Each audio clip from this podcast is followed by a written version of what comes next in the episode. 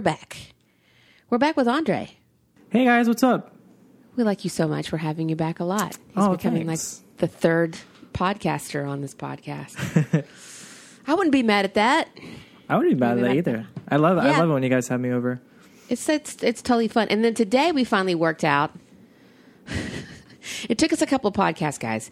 We finally worked out how to do the audio so that that Andre doesn't sound like he's in Eastern Jesus. So, that was Yeah. our bad. He's Con- highly qualified. Yeah, contrary to the, the audio quality, I'm not actually in the room with you guys, but we're making it sound that way. I think today we will. I think between Ian's skills and your skills, we're going to make this work. It's going to sound bomb. yeah. Today we're talking about something that's kind of close to your heart Mm-hmm. and that I'm a fan of because you're a composer. Yep. We're going to be talking about the best TV and film scores. So I'm excited about that. Yeah. Ian, you're, are you going to say anything? We're going to act like you're not here. Yeah, I am. Just I'm just making sure my levels are good. Okay, fine.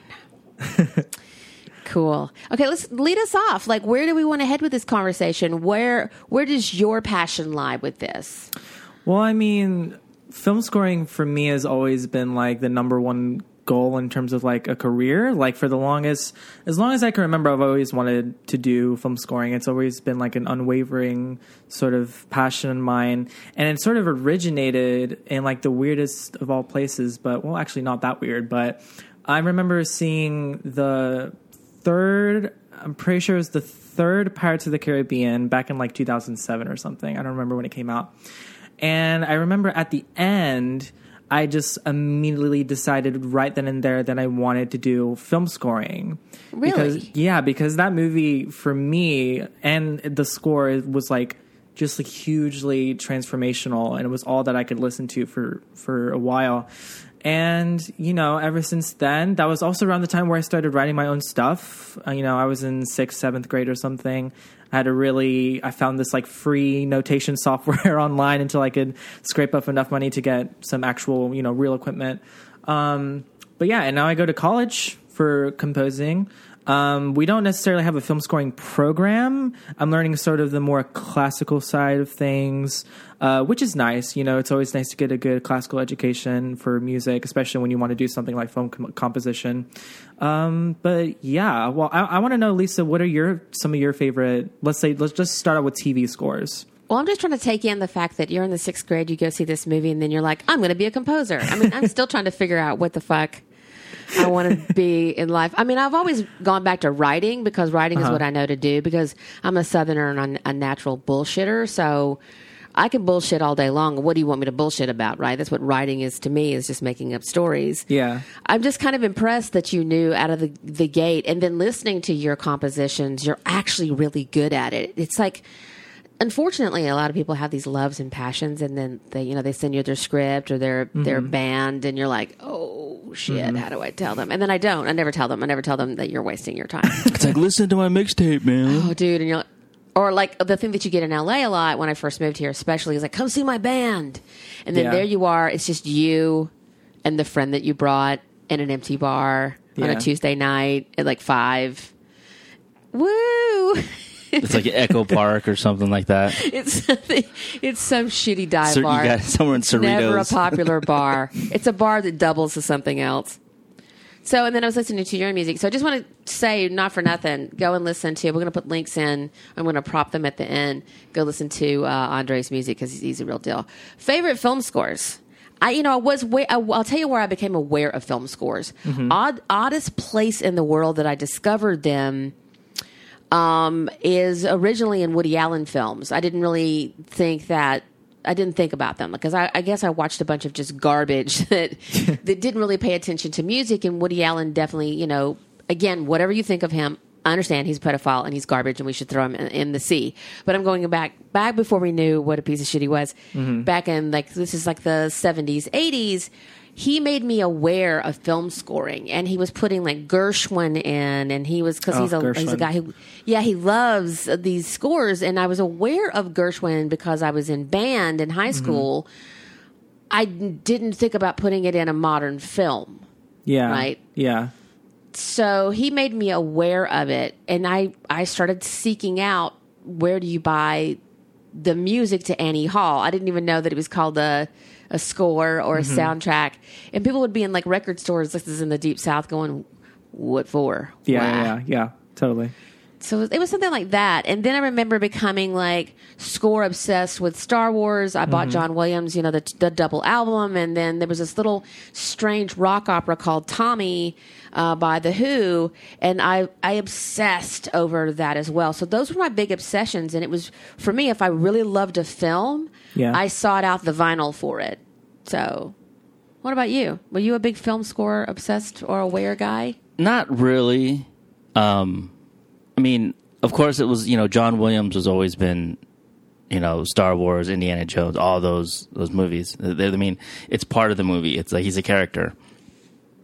Yeah. Um, but it's uh uh like I I don't natural will naturally uh, seek out who actually co- was the composer. Really? But yeah, very very rarely. But I'll notice when when I like the score of something, I'm like, oh, this really works. I mean, to the to the point where it's like it sticks out, but then it doesn't stick out at the same time. You know what I mean? It's like no, I don't know what you mean at all. it's it's it's just so natural Yeah. that it's like, oh, this Oh, works. You don't notice it is so so. You know, and it's Well- not like Go, sorry, Oh, go go, ahead. ahead, Ian.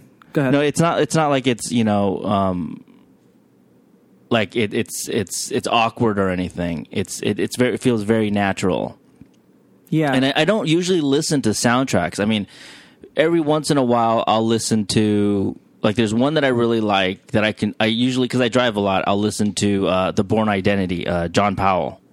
oh, I mean, it's great score, driving yeah. music. I mean, it's just you just you can tone into the road and you know still be aware of what's going on. Um, I really like the Crouching Tiger, um, Tan Dun. Yeah. Um, you know, it's, it's like I said, there are very few times where I'll actually seek out who who did this. Um, and then another one of my favorites is um, is Ghost Dog, and that's you know it's it's the RZA. The RZA. So, because that you know that's the genre of music and the time frame of music that is is what I'm into. Like my my favorite. guy. Yeah, you know, just that '90s, early '90s, uh, uh, you know, throughout the early 2000s. You know that the hip hop scene, the you know from out of New York, and then even you know the Midwest and and West Coast underground stuff. So. Um, when they and then what if if a if a, a score can use like um, just like popular music and use it right, like at the end of Handmaid's Tale, Yeah, burning down the house, talking heads. it's like it's you know I'm totally about that. yeah. Yeah, that's that's really interesting because a, a lot of a lot of what I hear um, in the conversations surrounding film scores is that there's a very strong belief that it shouldn't be noticed, um, which I think I I like half agree on. I think a better statement would be it shouldn't get in the way of a mm. film. I think the music should definitely be noticed. I mean, could you imagine watching Black Panther without the score being there or something else? Exactly. exactly. Yeah. like that that that score you definitely notice there's no way around it so yeah i don't i don't necessarily agree with and there are definitely people that just don't register it at all and that's fine me because it's where i want to go as a career i'm definitely always like tuning in i want to see what this composer composer does want to stay you know make sure i'm caught up on the trends that are going on because you know the film industry is constantly changing whether it be music how we handle cgi i mean like Thor Ragnarok invented its own sort of form of cinematography for that one scene with the the Valkyries. Do you know which one I'm talking about? No, tell, walk me through it. I, didn't- I didn't even know that. It was the scene with with the Valkyries sort of um, fighting against Hela. Okay. And it was like all that shadowy sort of motion capture stuff. I'm not sure how they did it, but it's definitely not been done before. Um, so I that's will have to check that out again. Yeah, that's definitely what I'm always listening to. I think Black Panther has the score by Ludwig Göransson. I think has definitely pushed us into a new trend of because he really he he. I listened to him on a podcast, uh, Song Exploder, and he was um, breaking down Killmonger's theme. And he was talking about how he went to Africa. He talked to all these African musicians, invited them over to record some things that he could use. And I think that's really the only way to go around it when you're talking about a film that's set in a fictional African country. You have to sort of make your own music that isn't conventional, if that makes Right. sense. Um, yes. But yeah, I definitely see I definitely see the music as another character. And if you listen closely and if you know what to listen for, it'll tell you things about the film. Sometimes it'll foreshadow things. Sometimes it will warn you or subvert your expectations. And I think that's the real versatility of the way film music, the role film music sort of plays in the viewing experience. Um, and what's also great is a movie can be like really bad, but more often than not, the film score is always pretty good. Yeah. You know what I mean? I don't, I don't, I I can't really think off the top of my head a film score that just doesn't work with the film or is just like bad, it's just like inherently not well executed. Um, it's always like constantly, it's also, it's always like pretty good. Um, so I think that that's just really interesting when we're talking about Huh. how, the role it plays. I never thought about that because I think for me it's a bookend for me. It's if the script and the and the score meet. Mm-hmm. Um, the acting can almost be like not right there, but can I mean it can save a film. It definitely a good can, Script, A good script and you know a good director. Obviously, you want all the elements, but I do. I have seen where a score has. I can't give you an example off the top of my head right now, but it, I remember in my mind's eye that something where the script was there and the score was there, so the acting, you know, need not necessarily be as on point, and some of it was. Mm-hmm. Um, and I think that's very interesting that you listen to that way. For me, I totally listen to the score for cues. I mean, a Yeah. good example is like Yeah. Game of Thrones. Um, it's uh, Djawadi who does that. Ramin Djawadi does that score. Wonderful. He's the hot shit in the streets right now. Yeah. He will tell you what's coming, and we know all the songs like the Bear and the Maiden, and uh, what's the big one? Uh, the Lannister th- theme. You know, when you hear the Lannister thing, you're like, "Oh, Cersei's gonna fucking kill this person!" Like Yeah. you just know if you're paying attention. I do hear those things, and I do listen to those things. Now I'm going to be listening. I think a little bit more closely. You're kind of making me think about some things, so that's Yeah. interesting. Dan, I really, I really like you know, like especially the yeah the themes. Like like when you listen to Star Wars, you know what Leia's theme is, you know what Luke's theme is, and, and Darth Vader, and those are the those are the easy ones to pick out. But like if you're watching something else, you know another another uh, show, and you don't usually pay attention to the score, it'd be a good practice to be like, okay, let me l- actively listen.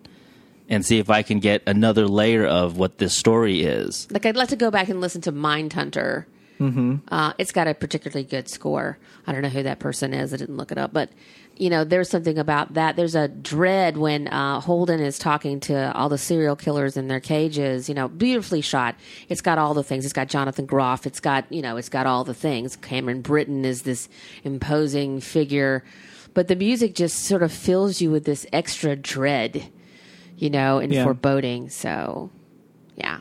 Who are your favorites? Who are your tops? Like, who do you always seek out? Who's your your cornerstone guys? sort of like and- top composers. Mm-hmm. Well, I'll definitely say, and this is going to be a very popular answer no matter who you ask, but um, Hans Zimmer is a def- definite influence on my music. Um, Yeah. Obviously, John Williams. John Williams is what I what I sort of take away from him when I'm writing my own stuff is how he handles his themes and how he sort of morphs them or like sews them into his music Um, because he's known for like you know his like complex orchestration and his sweeping melodies and all that stuff. And it's interesting because I feel like Star Wars became so relevant back in the day because a lot of film scores weren't using that kind of music for their films, if that makes sense. Like a lot of it was like pre-existing music, so like using popular music in their films or you know around that time that's when sort of synthesizer was starting to make their way into the scene. So you you heard a lot of that as well. But then here comes Star Wars with a purely orchestral score and people are going nuts because it, It blew me away. changed- it changes the experience i think. Um, so that's definitely and around the time when i did like go back and watch all of those films i did so with an understanding knowing that these scores were insanely popular and, insanely influential for a lot of people that are doing film scores today. So it was and i listened to them all the time. A lot of people say you can't listen you or you sh- i guess you shouldn't listen to film music without the picture. I'll I'll agree to an extent that you might not get the same sort of I guess context or meaning. I know me, like if I'm going to see a film, I'm not going to listen to the score beforehand. I want to see what the context is, how it works with the picture, and then after that, I'll definitely be listening to it. But a lot of people, and this is where sort of you know some attitudes towards modern film scoring sort of plays in today, because I know a lot of people that don't really take Hans Zimmer too seriously as a composer. I do. well, because I mean, if you if you just listen to it to like um, just anything by Hans Zimmer without any context, if you're looking at a purely musical and a purely purely theoretical standpoint, not a lot's going on. It's pretty simple, but it's really effective. And then you pair it with the the film, with the picture, and then it makes so much more sense. You know, people will always say "Time" from Inception, um, hugely popular um, piece. I did a cover of it, cover of it on my YouTube channel. If you want to check that out. Um, but I did. Plug Um, away. yeah, but it's you know it's a piece. It's four chords basically over and over and over again. And I've heard, heard people like it's just four chords, you know, and he's not really doing a lot with it. And I'm like, go watch it with the picture, and then they'll watch it and they'll come back and they're like, I get it now. You know, it's like the only possible outcome you can really have with that. Um, and even I love some of the people that are coming up now. James Newton Howard is making a really nice uh, comeback with the Fantastic Beasts films. Um, Mark Mothersbaugh has become my new favorite because Oh my god, are you kidding me? He's amazing. yeah, with with Thor Ragnarok, he's becoming um, my new favorite. Um, again, Ludwig Göransson. I'm curious to see what what he's going to do next, and I can't wait to see Black Panther two uh, with his score. Um, but yeah, those are definitely some of my top top favorites. You know, going back to Hans Zimmer because you know I'm the old on this podcast. Mm-hmm. I was here when Jesus was in short pants.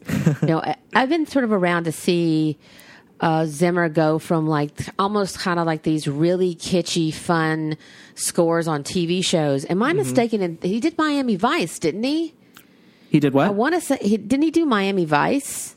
Like back in the ancient times, I want to say he did in Miami Vice. I'm looking at the IMDb. He's got so many oh. credits. It's like you'll just scroll until your hand gets tired. yeah, I'm 'Cause the not man's done a million sure. Things. Maybe, maybe not. But I know that like he was around. He doesn't. His credits just stop at some point. I think he's like fuck it. But like I think he just uh he was around doing a lot of uh, like TV stuff a little bit, and then we know him from Chariots of Fire and blah blah blah, and then you- then you pop in for Gladiator, and then so watching the evolution of Hans Zimmer is what's been fascinating for me. It's because he's only gotten just better with time Yeah, like John Williams, Yeah. you know. Um, that's what I love about him is just just hearing the evolution of Hans Zimmer has been exciting. It's like, Yeah. oh my god, this guy's still around, and like he's he's timely and he's on point, and you know, it's not always just a, a young person's game. I think it's just whatever talent and whatever age you are, Yeah. and whatever background you come from. That's what's kind of cool. Yeah. Uh, and Mike, Mike Mothersbaugh, we grew up listening to him and Devo, this kind of kitschy kind of punk pop synth band.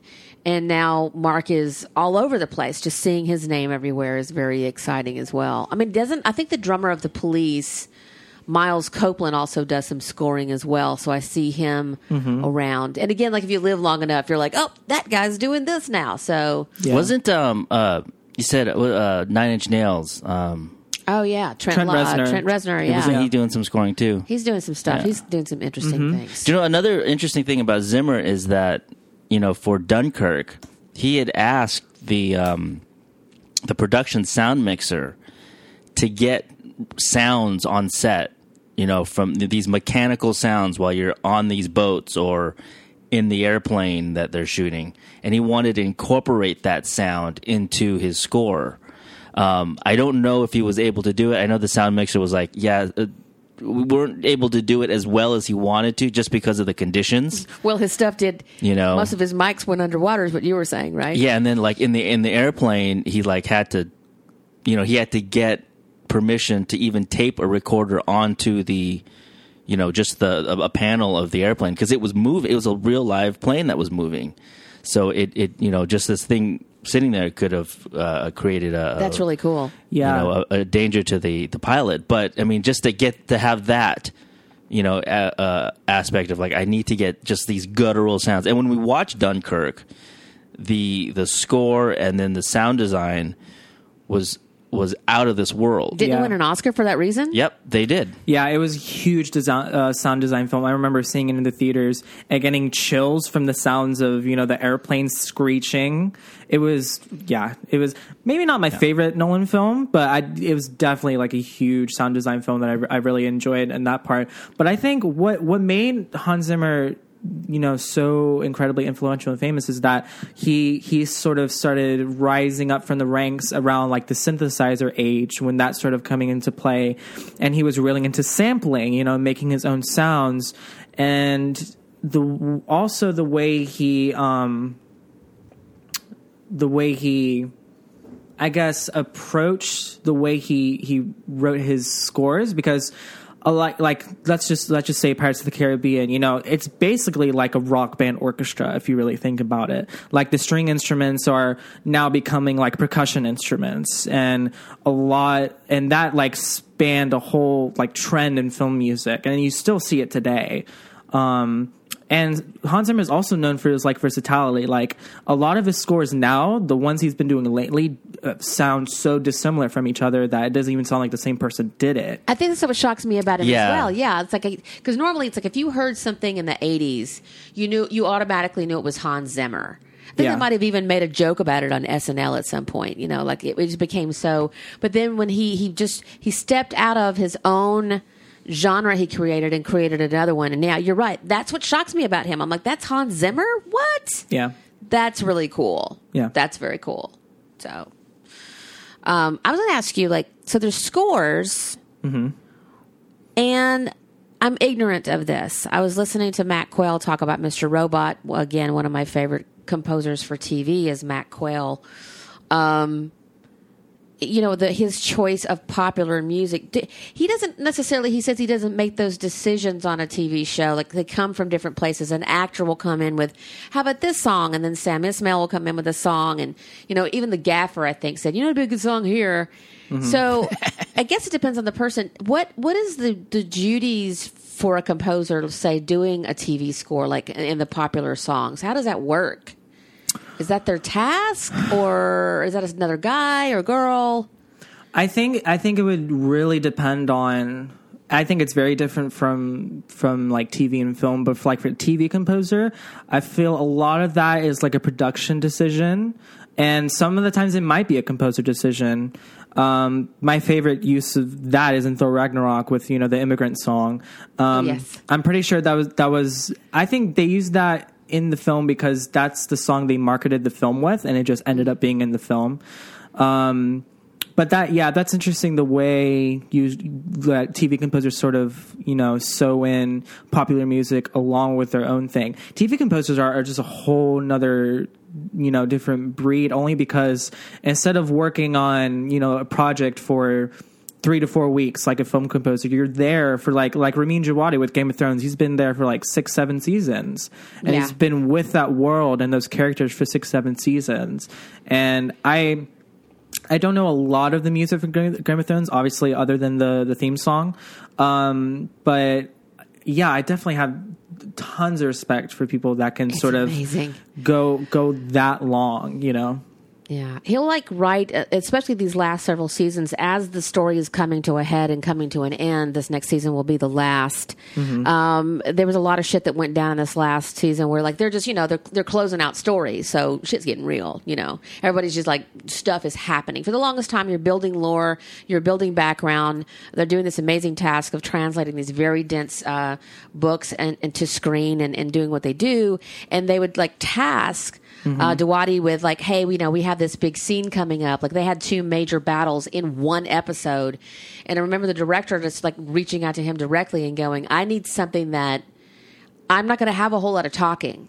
Yeah, It was a it was a getting ready piece where all of these characters were getting ready for this big showdown to go for this trial, if you will, and and it was just the score. The score was the character in the room. The score was carrying our story, and it was just a series of shots Yeah. of characters getting dressed and um, like damn. That's why he gets like uh, nominated a lot because he'll just sell it to you and like it makes you very much invested, very much emotional, and that's what a good film score does, right?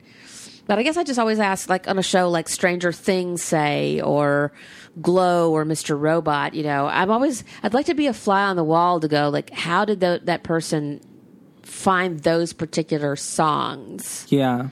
You know, where does that come from? Well, a good example is like Guardians of the Galaxy.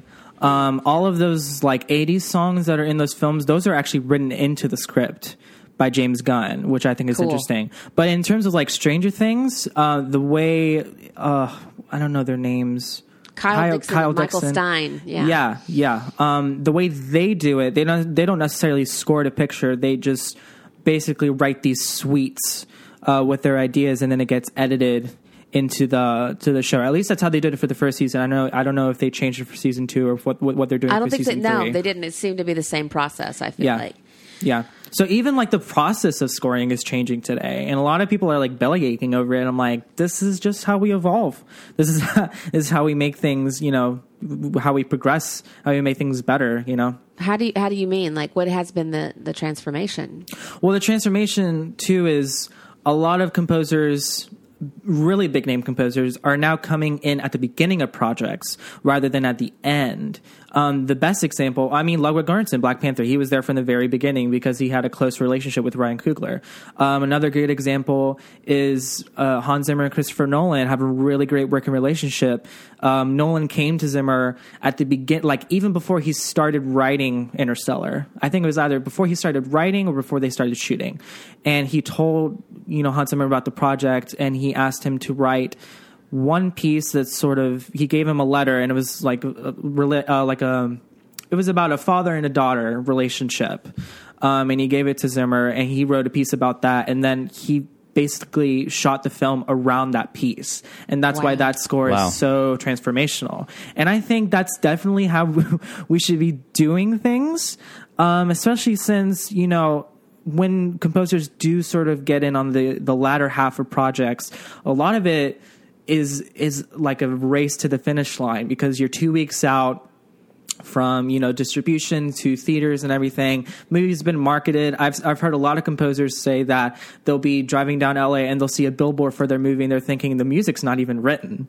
You know, That's so I- funny. so and I and I think composers who do get in at the beginning of the project who like sort of soak in like the production and how things are being done in the story and you're sort of living again like the way Ramin, uh, Ramin Djawadi is sort of scoring Game of Thrones when you're living with that character in that world for so long that it it becomes just another language I you love know? how we call him ramen, like he's uh, top ramen, and you just corrected me and said Ramin. Sorry, Ramin. Sorry, dude. But I'm sure you can't hear me in your mansion. So. but yeah I, th- I think I definitely think that's Why do people be bellyache about that though? Like, why would you bellyache? I mean, because it would be a your. It's isn't it your wet dream to be there from day one, be it, it- part of the process? Why would you bellyache about being part of that process? I think a lot of it is people saying if it ain't broke, don't fix it. I mean, I know John Williams personally doesn't score a film until the picture is locked, so that means he's coming in at the end. Um, so yeah, it's a lot of people saying, you know, if it's not broke, don't fix it. A lot of people have taken issue with even how the Stranger Things composers have done it because they're not necessarily scoring for a particular scene. They're sort of covering all their bases with suites, and that gets edited in later. But I think it's just as effective. So it yeah, just it I mean, just sort of it is a- depends. it is. I mean, I don't notice that difference. I mean, maybe I'd have to be you or someone, but I don't. I mean, even I don't notice that difference. When I I, I learned about that after the fact, and I was like, I, the, I don't I don't see much of a difference in the way the way it's sort of handled. I mean, it sounds like I mean it's by case by case, Yeah, production by production. The only thing that would be the, you know, the detriment is like you're the afterthought. Like, okay, now you can do it at the end, where the composer has no, um, you know, like the oh uh, driving down, like the example you gave, it, Yeah. driving down the freeway and seeing your billboard, and then like I haven't even done anything yet. Yeah, Right. So that now you're sort of left out. Well, and also I just say a score can totally change the intent or the mood. The decision whether to use score can change the intent or the mood. Uh, Yeah. Traditionally, indies, when I was coming up and we were making indie films, you know, we couldn't afford music. You know, we couldn't afford a film score, and then our musician friends only had time to maybe get something a, a one piece out to you. So you ended up with a theme song. There was a bunch of stuff, and again, you know, we're shooting the stuff in film, and it was back in the day, and you know, it was uh, dinosaurs and shit. But uh, it was just like something, and that became the the mark of an indie is because you had master medium shots, master wide shots, because you didn't have a lot of time to like get coverage. You had to get your film done, Yeah. and film stock was precious, and you had to have like if you blew it, if you exposed that can of film, you were fucked. So there was just so many things that held you back, and again because music was so precious, you had to let it breathe. So Yeah. I appreciate when they when composers know when to put it in and when to take it out. You know, when to let let a scene just be quiet. Yeah. And then when to let it just sort of take off. But if you put like music in like I've I've seen I've been in the edit room anytime. I was in post producer for the longest time. A piece would just totally take on a completely different meaning with the adding of music. And I've seen people do it ham fistedly, and some people do it like very um, deftly, very aptly. So, what I was going to say, I don't know what you feel about this. I'm sure we have the same opinion, but I can't remember what it was. I've been trying to beat my brain. Something we were watching on TV a couple of years ago. I want to say it was some British thing we were watching. It might not have been British. Don't get mad, England. Um, where it was just wall to wall score. Oh, do you know what it might have been? It might have been that. Um, um, okay, who's the guy in Fargo, the last Fargo with the teeth? That that actor, Oh, th- uh, Thewlis. Thewlis. He plays. There's this thing on. I don't know if it's Amazon or what it was. I was watching it one night, and he plays a detective. And he goes into this family's house, and how all of these people are involved in this one person. That's what it was. I can't remember. The, Suicide. yes. and it's just wall to wall. It's yeah. like motherfucker, let me breathe. You know what I'm saying? It's like y'all trying to. Are they trying to fix something? I don't. I don't want to call out the composer. That would be wrong. Who knows what was going on? But it felt like either it's amateur hour, which you don't do that with BBC money, and or you know somebody was trying to fix something. I, or it could have been a style because it, I mean it was very I mean it was very much of this like detective over the top It's type thing. asphyxiating on Yeah. the score, man. I'm like, I get it. Yeah. Am I the only one that that bugs? Well, uh, there might be a couple of reasons for why that happened. That might not have even been a composer decision. A lot of the times, composers aren't the single authority on where they should put music. I assume people like John Williams. I think people sort of trust him at this point that he knows where where to put. But he also uses silence very effectively as well. Um, Either that, or that show was maybe even going for like like I don't even know, like an operatic aesthetic where there's music underlying the action the whole time.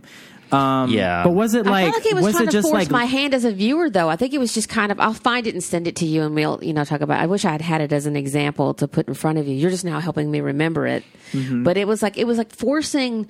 I was feeling one way about the storyline, and then the score was trying to like, no, feel this way, and I'm like, but I don't feel that way. Just Yeah. get your score off my body. yeah I don't know, but maybe maybe I mean it would be nice to know. It'd be interesting to know what the reasons for that are. But yeah, Yeah. I hear what you're saying. You're saying that the the composer it, dep- it totally depends on the person, their clout, right? Mm-hmm. yeah. The composer's probably somewhere going, motherfucker. I mean, I could be wrong on that. That that's just that's just my impression. But a lot of the spotting is definitely between the director and the composer, and a lot of times the even the the studio has the final say and stuff like that. Studio influ- influences on on film scores are becoming a lot more prevalent, and I'm seeing that a lot with like the more recent superhero movies. Um, a good example is uh, Justice League. Um, Danny Elfman, love him, awesome composer. Um, but there's just one thing I don't agree with is the fact that Danny Elfman was, uh, you know, he scored the 1980s Batman film, um, iconic Batman theme, right? And then he comes back for this film. Batman is also in this film, so he uses that same theme. On a surface level, sort of sort of viewpoint, I kind of get it. But also at the same time, this Batman in Justice League is not the same Batman in the 1980s film or even like the animated series where they used his mu- music as well. Oh, really? Um, and I don't, and I'm not convinced that was Elfman's decision either. That might have been the studio saying, "Hey, you know, it would be really cool is if we use this old Batman theme and people will really like it. I didn't like it only because it didn't. It, it for one, it was really distracting um, because it's not like it's like sort of weaved into the score. It's like very much bold faced. There it is. Here's the Batman theme that we all know and love. Um, But especially since when there was already another Batman theme by Hans Zimmer and Junkie XL in Batman versus Superman, and so and so they're breaking continuity with their score and it's borderline sort of like disrespecting what came before it. Um, but also production in that movie was really messy as well. So I don't Yeah. know, but th- that definitely to me feels like a production decision. And even like Infinity War, when you have a cast of 40 characters and they all have their separate individual themes, uh, I think it was a good decision not to include all of them. I would have liked a, a nudge here or two by Alan Silvestri. Um, Yeah. And we definitely got that. Like when it cuts to Wakanda in the film, you hear the Black Panther theme, which is awesome. When it cuts to Guardians of the Galaxy, you know, it's 80s music. So at that, I, I think it excel, excelled at that point. But I would love to hear like a little Spider Man theme every now and again, you know, something like that. Um, It's like the Dodgers taking on the film. They all come out to their own music. Yeah. it's like you just spend 20 minutes just introducing each character. yeah. So, yeah. But yeah, But then yeah, your eye can just go like off to the, you know, like wonky because it's all these different things going, oh, I'm so confused now. Yeah, and I- but I totally understand the concern of flooding the music with pre-existing themes and not allowing the composer that's there to come up with his own stuff. Totally get that. Um, but I think that's that's just me personally wanting to go into that film and hearing all those cool themes. So that's just me. It's so funny just to think about like how political probably these musical decisions are. Well, and Yeah. now that people, you know, are, are these, you, you know, want to buy soundtracks and they're putting popular music in, it's like, We bought the I bought You the Black. Panther soundtrack. Well, it's like the Matrix soundtrack. I mean, all it is is just it's it's the, the the popular songs. There's no actual score in it. They didn't put the score in it at all. I don't think they did. I was just downloading it, and it's just all you know. Yeah. Ooh, Yeah. they're lost. They're releasing so like soundtrack and score is like no longer interchangeable terms. Like if you if you look up Spotify Black Panther Panther soundtrack, you'll get the Kendrick Lamar soundtrack. But if you want the Black Panther Yeah. score, then you'll get the Ludwig Göransson score. So Oh, so they're separating them out. Yeah, Yeah. Because I remember you. That's what you bought, and it was all Kendrick Lamar, and I was like, okay, he didn't do everything. I was like, on I love me this. some Yeah. Kendrick Lamar, but what happened? Yeah. I didn't get it. I didn't get it at all. Yeah. So now that explains everything to me. I wonder, can you get TV scores online? You know, Yeah, because yeah, you can. Because here's the thing, I haven't even really thought about it. I don't know if you're a big Twin Peaks person. Um, I was around for the original, obviously, and then uh, then the return came back to Showtime, and I, I think I was one of the only people who actually enjoyed it and understood it. But I did do a lot of drugs in my youth, so and so did David Lynch. So, um, but the, I don't. What do you do? You know the work of Angelo? It's it Bada Badalamenti. Do you know his work? I can't say I don't know. He's a he's a he's an odd duck. He kind of lives over in his own world. And talk about when I think about somebody who kept using the synth and kept he has such an, a sound and the Twin Peaks score uh, and its presence in the return. It was definitely one of those nostalgia pieces. I feel like Lynch wanted to come back around and kind of. Um, because he got fucked, you know, in season two on ABC. He was trying to do this thing, and they didn't let him finish, and so he got to go back with Showtime money and do what he wanted to, and get as weird as Lynch can get. And he brought back Angelo, and I was really happy because Angelo's score was a huge part of the story. Um, you get a chance, though, listen to it and tell me what you think. It's so specifically stuck in a certain time that it's kind of like in this case, like it maybe probably it didn't work with Batman. It sounds like it was a nightmare. Here, if you didn't bring back Angelo, you weren't bringing back the entire show. So Right. that was kind of those places where you want it in this specific way to work. But I think on a franchise like Batman, that just doesn't sound like it's a really good. But this, is it me? Is, is the franchise of Batman problematic in general? It's only problematic because there's so many different universes, like ah. cinematic universes when it comes to Batman. And now even within like the DC cinematic universe, it feels like Batman vs Superman took place in a whole other universe than Justice League. But then you also have like the Nolan Batman films. You have Gotham on Fox, which I love, and I think is the best thing DC has done by far. Um, and then like CW is thinking about doing like a Batman uh, or a Batwoman uh, TV show. Oh, really? Um, yeah, yeah. That I think that just came out today, actually. Um, but yeah, I totally. I think the the problem with like the Justice League thing is it's not like it's sort of a continuation. If it was like a continuation of like the 1980s film, like it was a sequel, I kind of get it. But this is like a sort of new reincarnation, a new modern version of the Batman, and I feel like using the 1980s theme doesn't really sit well with me, only because it doesn't just fit as well as it did in that in that old movie. So Yeah. I don't know. It's Like, like, you said, I think you like your word distracting. It feels like. yeah, Well, yeah, it's like when you when you when you had that reboot with Keaton back Batman, and then we started moving on to like by the time we got to George Clooney Batman, it was almost comical. Yeah. It was Yeah. just you know, it was like oh, we have all these now, now uh, these bright colors, and it's just That just lost me at Christian Bale. I was fine with all the Batmans until Christian Bale, and then I was done. Christian Bale. I might be the only person who doesn't like Christian Bale. I don't like Daniel Day Lewis or Christian Bale. There, I said it. There, I said it. Also, not a big Bruce Spring- Springsteen fan. We're confessing shit. That's how I feel on all those people. Let's go back to composers, though. You and I have a shared love for Bear McCreary. Yes. uh, we do love him so hard. You love him too. Like we really appreciate what he's he's done on. Uh, we talk about the problematic um, Walking Dead. Um, and a guy who's so underused. I've been noticing. I don't know if you watch Outlander. I just came upon these crazy little books that have a huge following years ago, and they finally turned it into this. Uh, Ron D. Moore came and did uh, the the screen adaptation on Starz for Outlander, and Bear does a score for that. And I got to tell you, they let him actually shine on Outlander. I know he does so many other things, but his score on Outlander, like he's really. He's really stepped up the game. Uh, he Yeah. he added that element to the show that I think he should get. I hope he gets all the props in the world for because Bear is made. He's a huge part of that show. Yeah. So uh, I don't know what else is Bear doing. Do we know? Um, I know he, he's do, he's doing Black Sails. Um, I think that's on HBO. Yes. And he's done. I'm pretty sure he's done stuff for like Agents of Shield. Um, what else has he done? I'm looking at him right here. Cloverfield Lane, ten Cloverfield Lane. Oh, yeah, like, that's right. yes! Yeah. Whoop whoop. Uh, yeah, Battlestar Galactica. That's how he knows Ron D. Moore. Mm-hmm. Walking Dead, Lost and Found, Animal Crackers, Valencia, la la la. But yeah, this guy, he's one of those guys where I don't. He just works so much because he gets sort of sunk in these series because he's still doing Walking Dead while he's also doing Outlander. Yeah. So he's really busy. I'd like to see them cancel The Walking Dead um, so that he can just focus on uh, new and improved things. Yeah.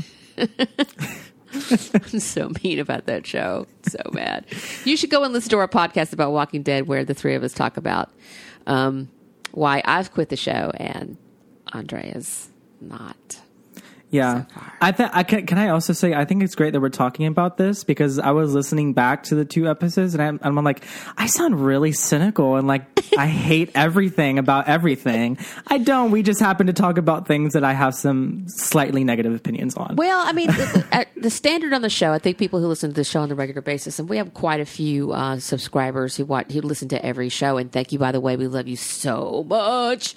Um, they I, they know, and if you're a new listener, we don't listen to stuff just to shit on it. But it's like one of those things where I loved Walking Dead so long that I felt kind of done in by the show. Go back and listen to it. We're not trying to like shit on the show. I mean, I, I end up shitting on the show, but it's because it broke my heart. And the beautiful thing about Andre is he's trying to say, don't go away just yet.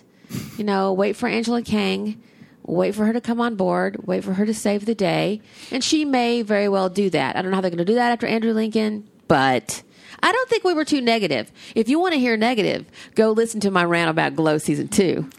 I'm practically frothing at the mouth. So, um, and unapologetically, I, I'm sorry. I just don't know what y'all doing over there. Um, let's talk about something that's kind of interesting. I'm sure people are going to roll their eye over this, but I have noticed, and maybe this is just me, that there's not that many women um, or people of color in this composing world. Why do, why is that? Is that changing? Is that You, I think it's getting better. Um, Marvel has just hired its first female composer for Captain Marvel. Um, Oh. blanking on her name right now, but I'm excited for that. So there is she's just called the woman? yeah, the woman. Um, again, Ramin Djawadi, German Iranian composer, obviously very popular. But Yes. it's kind of an undeniable fact that the conversation is around a lot of white male composers. Um, why I, I think it's a problem? I mean, I think we all know why.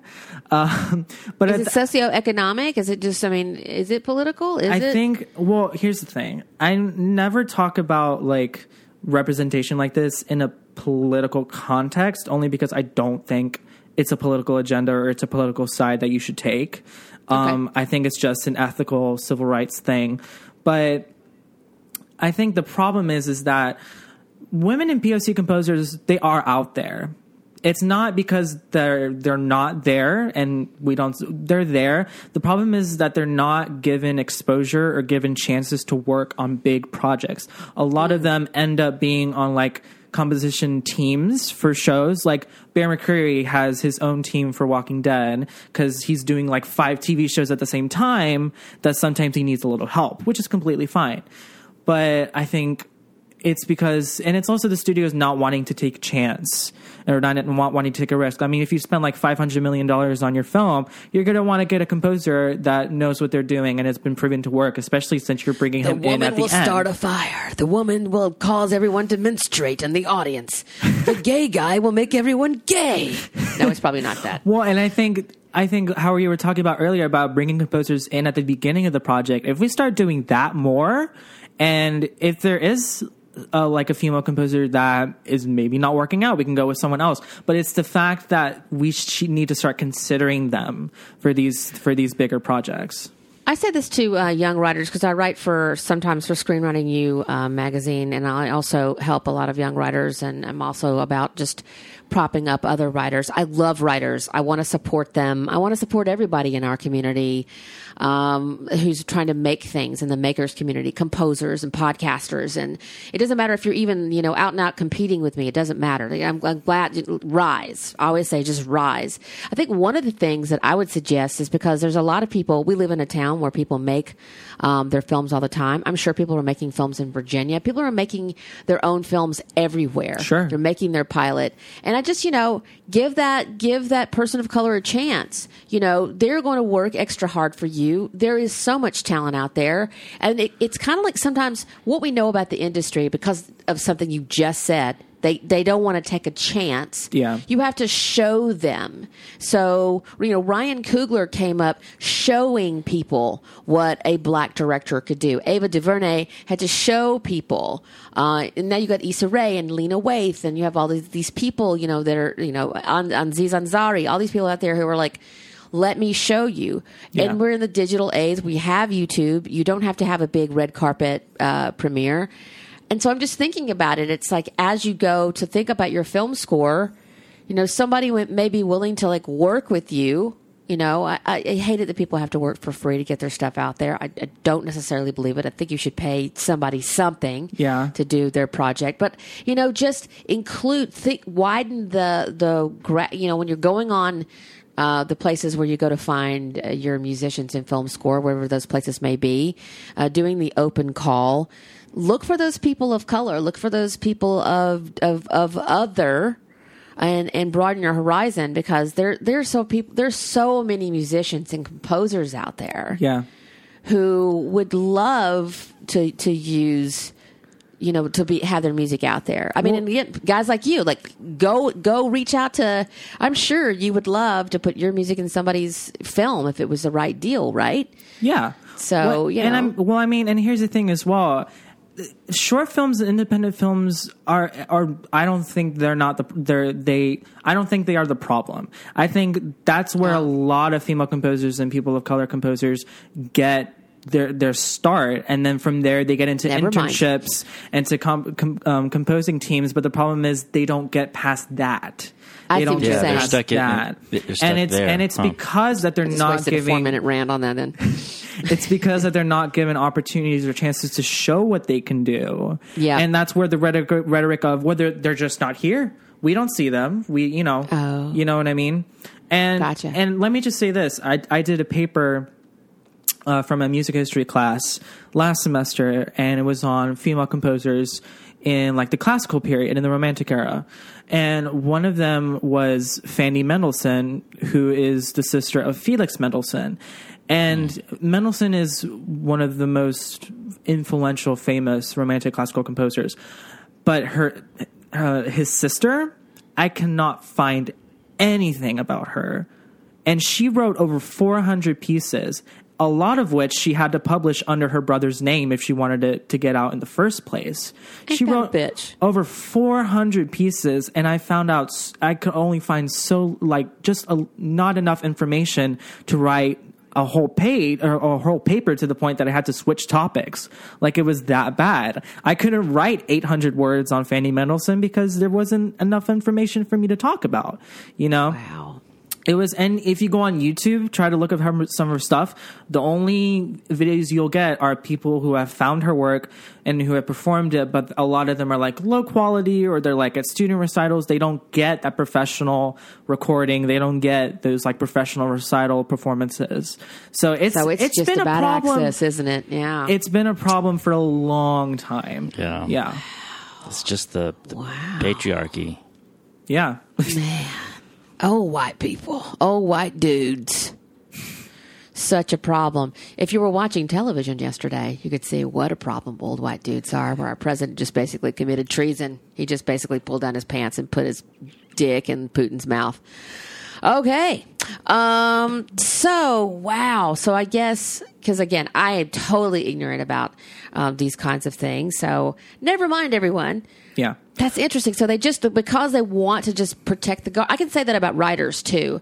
Uh, we lo- there's so many screenplays out there. There's so many amazing people. Like they they want your work. They want the sure thing. They want to put your work on, and they and you hear that, and you go and write because I'm a screenwriter for the longest time, writing stuff and trying to get it past this big fucking wall. No, no, they'll steal it from you. Yeah. I, I've learned that they'll steal your your work, but they don't want to let you in Yeah. because you're the unwashed heathen coming in from the outside. So you're not part of them. Um, and it does change little by little by little by little as we're seeing directors and women, uh, people of color get in inside the gates a little bit and they're trying to open it up for other people. Hopefully this will change.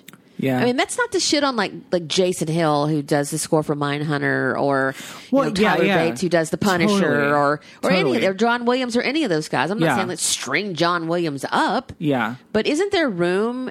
Isn't there room for everybody? Yeah, I'm totally not invalidating the awesome work of, Oh, the, yeah, of, you you know are. the white male composer. I'm not. I'm completely not invalidating that. What I'm sort of saying is. It's that we need to start opening the door more. And like Absolutely. even you said, like yeah, Bear McCreary, awesome. He's doing five TV shows at the same time. What if he gave just one of those TV shows to someone on his composing staff? You know, Give give The Walking Dead to someone. Go look. I've I'm dead inside. Um, I I want to give you this show, yeah. Well, I mean, junior composer. uh, Jonathan Van Ness, I'm getting curious, did an episode with I think her name oh, name's escaping right now. It's uh, I think it's Jessica Van Huber. I might be getting completely that wrong. What does it say?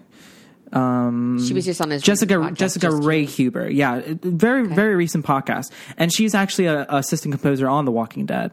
Um, and she she talks about you know this, this sort of similar things we're talking about now. But she, even she has said you know she's been in rooms with other male composers, and they just completely just don't either they don't talk to her or talk about her in the third person.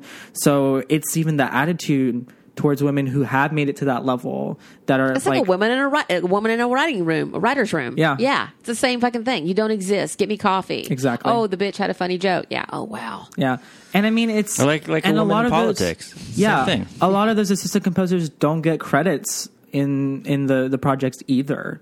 Um, you could probably find them on IMDb, but other than that, they're not. I mean, a lot of the composers that are really prevalent now, Ramin Djawadi, um, trying to think, uh, Henry Jackman does a lot of Marvel films. They all started as interns, assistant composers for Hans Zimmer, and he gave them that leg up to sort of you know, get out, get into other projects.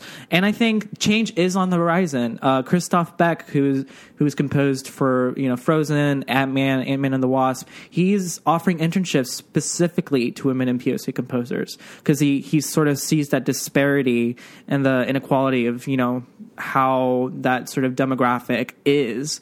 Um, and the Jessica Ray Huber on Jonathan's podcast, she said that there was a census of like the most 500, like the top 500 most successful films, only 3% of which were, were scored by female composers, which is astonishingly low and terrible. And here's what I'm going to say to people who go, why? Why do we have to let this be open to POC women? Why do we have to do that? Well, I'll tell you, I have a really $1 billion example of that. Uh, when you make a black superhero film, it you make money. Disney made a billion dollars in counting. When you let diversity in, you get rewarded. Uh, Netflix is is is capitalizing on this. Uh, HBO is capitalizing on this. People who let this happen, you know, when you let Issa Rae and Lena Waithe um, in, when you let um, Ryan Murphy in, Ryan Murphy is a mogul. You know, he's creating jobs every day. When you let trans actors be in their own stories, like Pose, it just it's more entertaining. It gets better. Yeah. We talked about this before. If you let the gays in, everybody looks better. The makeup gets better, the lighting gets better, the hair gets better, the clothes get better, everybody gets better, you know, workout tips. If you let people in, it does get better. And if you let women have their take on something, a person of color, they bring this whole other element to it. And, and we might discover something brand new. Yeah. And that's not to say that we're going to send all the white people home. There's room for everybody to sit in the. There's plenty Yeah. of projects that are happening all the time. That if you just maybe you make a million dollars less Yeah. this quarter, Yeah. you know. But then if you open Sorry, go ahead, Ian. Go ahead. Go ahead. Well, if you open up the if you open up the access, it's like, you know, we want to see people like us telling our stories, or or I don't want to see any more old white ladies. So It, it's I'm you know, gonna, I'm not going to agree with You'll that. make more money because more people will go. Sure, You know, it's just like it. It makes sense to do that. sure. Well, even I, and I'll say this: the composer for Black Panther, Ludwig uh, Göransson, he is white, but the way he handled sort of the the crafting of the score by bringing in African musicians, by listening to them, by letting them put their input into this project. Right. That's the that's the way you do it. And a lot of people, I see this more in sort of the book world. A lot of people are saying, "Write what you know, write what you know," meaning a white author shouldn't be writing about like I don't know, a black woman in in the middle of a civil war, something like that. I agree to an extent, but there's something called research. There's mm-hmm. something called sensitivity readers that will read your book to make sure that it's not problematic, it's not, you know, anything like that. So it's possible. I think we need to give those stories to the people who have gone through something like that. Definitely. I'm so glad you bring this up. Can I just can I mention something to Sure, you? So yeah. I'm writing I'm writing my first book. I've never written a book before, so I decided I'm going to write a book. And when I sat down to like come up with my character, and you know. I, I go back and forth why I chose a boy. I have a whole. I won't waste our time on why I chose a male, uh, but he's a bisexual male, and he is uh, he's Lakota Lakota Sioux, and he's also um, Egyptian. And I just didn't. And he's in the South, and I just because I didn't want to it's not that I'm trying to like fill out some form for Social Justice Warriors Incorporated. It was just like I didn't want to see another white kid, Yeah. right? I wanted to put someone brown on the page, and I kind of wanted to learn. I know about the Lakota Sioux part of it, but I wanted to. I wanted to to to explore this avenue. And right, I'm like, am I uncomfortable being a white chick writing this? at this point, I feel very comfortable doing it. And again, I will have people of color who will will read and sit with this and say, you know, how they felt about it. And then I wanted to speak to the bisexual community as well because they don't seem to get a whole lot of love in the YA world a lot of times. Maybe they do. I haven't really done a whole lot of exploring. Again, it's my first book, but it's really funny. You're right. It's like I had to like wrestle with that for almost a year of Yeah. who am I? Yeah. But again, I could just sit here with my time and just write another, you know, cis white, you know, heroine Yeah. who needs to be saved. Yeah, I, I definitely, tracks. I definitely So. don't feel like we need to like restrict who can write and who can talk about what story. But I think it has it has to be made aware to those people who do want to do something like that, to straight authors who want to write a queer story, that you are going to need to consult other people to make sure you're That's getting right. the story right and you're not perpetuating any bad stereotypes or what have you. And it's exactly what Ludwig Göransson did. He could have just went into GarageBand, looked up some African drum loops, and that was a score. But instead, he went to Africa. He talked to people from that area, engaged the instruments from that area, and made it his own thing. That's the way to go about it, I think. Um, I have even more respect for it now that I know that. yeah, that's pretty cool yeah, to know. Yeah. So respect. I guess respect the the subject of your writing. I guess is what I'm trying to say. Um, And if there is something wrong with your writing, if someone tells you, "Hey, this is really problematic," just say, "I'm sorry. I'll try better next time." Don't try to defend it. change it but Yeah. change it though i mean like again it's like for me it's like because i want to always learn it's like as i've come up through the world um, all of the terms we use to talk about ourselves and identity. It's like just evolve you know? I've had people go oh no it's called this is how we're saying this now. This is how we're talking about this now. I'm like right on cool. Copy that and go. Yeah. you know uh, don't stay ignorant is my thing. It's like please school me. Um, you know that's the only way to evolve you know you're not don't don't get stuck in your generation and go i'm gen x this is how it is. Fuck Yeah. you man. Evolve. And why are you warring with the other generation? There there's so much to learn from each other. So i'm totally about that. And, and i think that i guess that's okay so flowing into that what advice do you have you're a young composer. What advice do you have to say the kid out there or the older person or whomever who wants to start doing this, who's always wanted to score? Is do you have to have tons of money and tons of education to do it? Like what do you need to to become a composer? I think right now in this day and age and how the film industry is now, um, it's all about connections. It's all about knowing the right people. So put yourself out there. Um, if you're a self starter, don't feel like you need to go to music school to be a good composer. If you're a self starter, go on YouTube and learn and, you know, listen to a bunch of music. Try to do, you know, some of your own stuff. Um, there's a pre- there's a misconception that you have to live in L.A. or New York and London to make it as a TV and film composer. Don't need to. It's probably the best circumstance, but you don't need to. A lot of other composers have come. I mean, you know, Ludwig Göransson came from Sweden. You know, Right. so don't let your circumstances sort of hold you back. Um, even though sometimes it, you know, money is always an issue with this sort of thing. Um, but I think what I really and Hans Zimmer said this, and this is why I sort of identify with his ideology. You don't need a bunch of equipment and a bunch of samples in your computer. If you have an iPad and a garage and GarageBand app, you can do whatever you like. Make your own music, make your own sounds, and that's that's just my two cents on it. So Right on. Right on.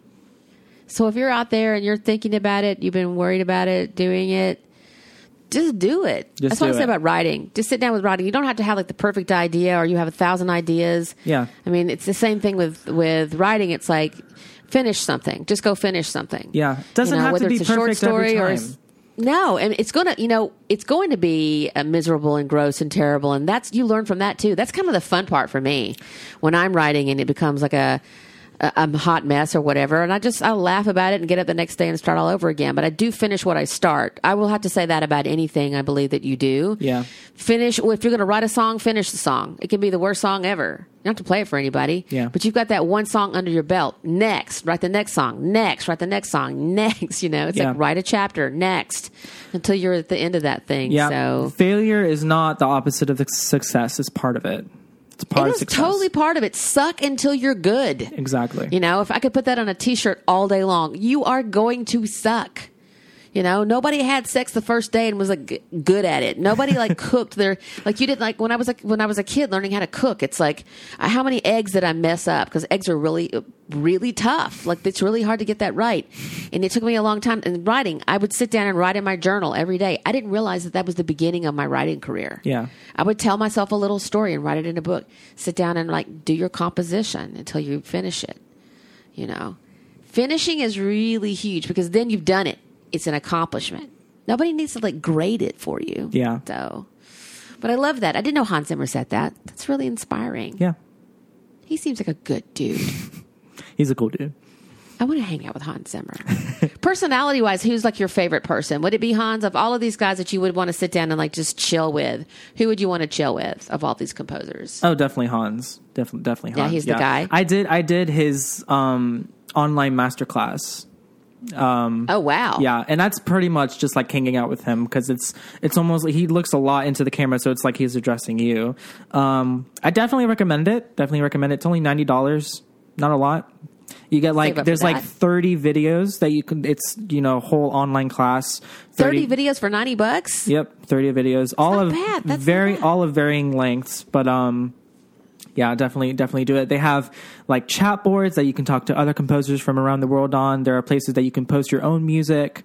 So, you know, if you want to, you need to slip us about 20 bucks for for for propping your uh, product. yeah, just plugging in. Yeah, plugging that in. That's really cool. So uh, let's plug your stuff real quick. So where can we find your music again? Please plug Uh, it and spell your last name. Yes, yes, of course. You can find me on SoundCloud. I just posted a new track yesterday, so go check that out. Um, it, you can find me Andre, and last name is M A G A Maga, uh, L H A E S. Um, and give me a follow, and you can find me everywhere else on social media, uh, my personal and my music, basically under the same name. So yeah, And we're going to be putting up your links on ashlandpodcast.com today. So you, if you didn't catch all of that, you can go there. You can also, we have links that are up on our Facebook for Ashland. And I think we also plugged you on our Twitter. Yes. Uh, a couple of places to go to find uh, Andre. So please go there for our Twitter. That's Ashland Podcast across the board. You can find our podcast on uh, SoundCloud now, um, Spotify, uh, where? iTunes, Stitcher. Stitcher. Yeah. So you can also just go directly to ashlandpodcast.com if you don't have any of those things and don't want to download another motherfucking app. just go to the browser and type in ashlandpodcast.com. It d- goes right directly to the Libsyn link so you can listen to it that way. Yep. So do do all those things, do none of those things. Hopefully you're doing that because you wouldn't be listening to this podcast. And I don't know how existentialism works in your world, but there you go. Um, do we have anything more to say about? I think we've had a really thorough, fun conversation. I've learned a bunch of stuff today. Is there anything else we want to share about composers and film scoring? Anything that we want to say? No, no, good. I think we said we said all of it. I've always enjoyed having you on. It's always been it's been fun. Like our, our new best friend. Thank you. uh, Thank you for having me. We'll be back to talk about some other stuff too. But uh, yeah, these have been enjoyable, enjoyable conversations. So I'm going to do my traditional. What is your self care thing? I had my cousin on on Sunday. We talked about Handmaid's Tale. What is a thing that you do when you get overwhelmed and things are like really bad? What what is a, a thing that you do every single time? if it's if I feel myself being overwhelmed or stressed about anything, it's mostly because I don't have enough sleep. Um, so, and I think I think the best thing you can do for yourself, especially if you have a lot of busy busy days, go to sleep before midnight. Definitely, like around ten o'clock, eleven o'clock, and you'll wake up completely refreshed. I accidentally one time went to sleep at eight p.m. and woke up at six a.m. and it's completely reset my internal clock, so I can't sleep past like eight a.m. anymore. Um, but it's like the best thing that's ever happened to me. That's awesome. That's good. But yeah, just go- go I like to how you earlier. accidentally went to sleep at eight. How did you accidentally go to sleep at eight? It's m- probably because I pulled an all nighter the night before and I was just absolutely Oh. Yeah, exhausted. you were tired. I don't recommend that. uh, but yeah, just take care of yourself. Make sure you get enough sleep. I think sleep is a huge Drink thing. water. I think it does. Oh yeah, yeah. Drink a lot of water and get a lot of sleep. But that's basically the human body wasn't made to do all of these like you have to have coconut water. Well, if you didn't have coconut water where your people came from, you know, how was that going to happen? Yeah. but I think there's a lot of things that we go, well, I need my kale smoothie and my and and that's great. I think those things have some sort of psychological benefit to them. I think ultimately they're bullshit. But um, I think sleep and water, or I would have to say, I would two biggest things to and for me, it's just like not getting stressed out. Like yesterday, watching everybody lose their mind over what our president did in Helsinki, I just kind of sat back and went, "That motherfucker." I didn't let it touch inside Yeah. of me at all, but I did see people on the Twitter like losing their mind, and I'm like, "Yeah, but we kind of knew this, right? Didn't we already know this?" I Yeah. don't know. Yeah. But I saw a lot of people like I could feel them just like losing it and like, "What are we gonna do?" And like, it's like, nah, Yeah. It's gonna be, it's gonna be. And okay. if you're a part of that crowd, it's probably time to take a break. A social Take a media break. cleanse is good every once in a while. I think so too. Just turn it off. Really, you don't have to engage in the conversation. I mean, I have some of my favorites that are constantly just on Twitter. Like, I love Jeffrey Wright from Westworld. He's one of, one of my favorite actors. I've been following him forever. But sometimes I'm like, and I know Jeffrey can handle himself. He's built for it. But I'm like, go surfing. And I think he does. He just, he gets on the surfboard and goes, I can't hear you. Fuck off. Bye bye. uh, like Don Cheadle and a couple of other people, I'm like, y'all just need to get off of here for a minute. I'm worried about y'all. So if you're one of those people that feels like I'm just going to go, somebody just said something, I have to respond. You really don't. You Yeah. really don't have to respond at all. Yeah. I mean, do you know who needs to get off Twitter? Is fucking Ted Lieu. Ted Lieu is going Get to the fuck stroke to work, out. yo. You got to go fight this dragon. What are you taking all these breaks? I guess it, it I mean, but our Twitter, our I need- president does live on Twitter. I need though. my congressman to work and to get off of Twitter. I, I agree, but our our idiot, you know, you know, Russian fucking president is on Twitter, so I feel like he's like, I can I, I can meet you right here. So That's another form of self care, blocking the president of the United States on Twitter. you can block the president of the United States. Um, I just I don't follow him. It's enough of fools. The thing that I did for the longest time, and I just recently uh, douched all these accounts. I followed the far right and a bunch of Nazis for the longest time because I just wanted to see what they had to say. Um, and I just felt like it was just okay. I get it. Yeah, down with down with everybody who's not white. I get it. Y'all say the same fucking things over and over again, and they just they make it out and out blatant lies. So that I think I didn't realize how much it was affecting me until I just like got rid of them, and then it was like, oh, oh, that feels better. yeah. I don't have to hear the N word 24 times a day. That's pretty cool. So stop following Nazis. That's what that's probably my biggest tip today. Stop following the alt right and Der Stormer and all those guys. Just it, give it a rest. All right, we're going to take on up out of here. We're going to be talking to Andre very soon about something, I'm sure, because we love having him on. And uh, you guys just have a lovely, lovely day and evening. Yeah. Peace. Peace. Peace.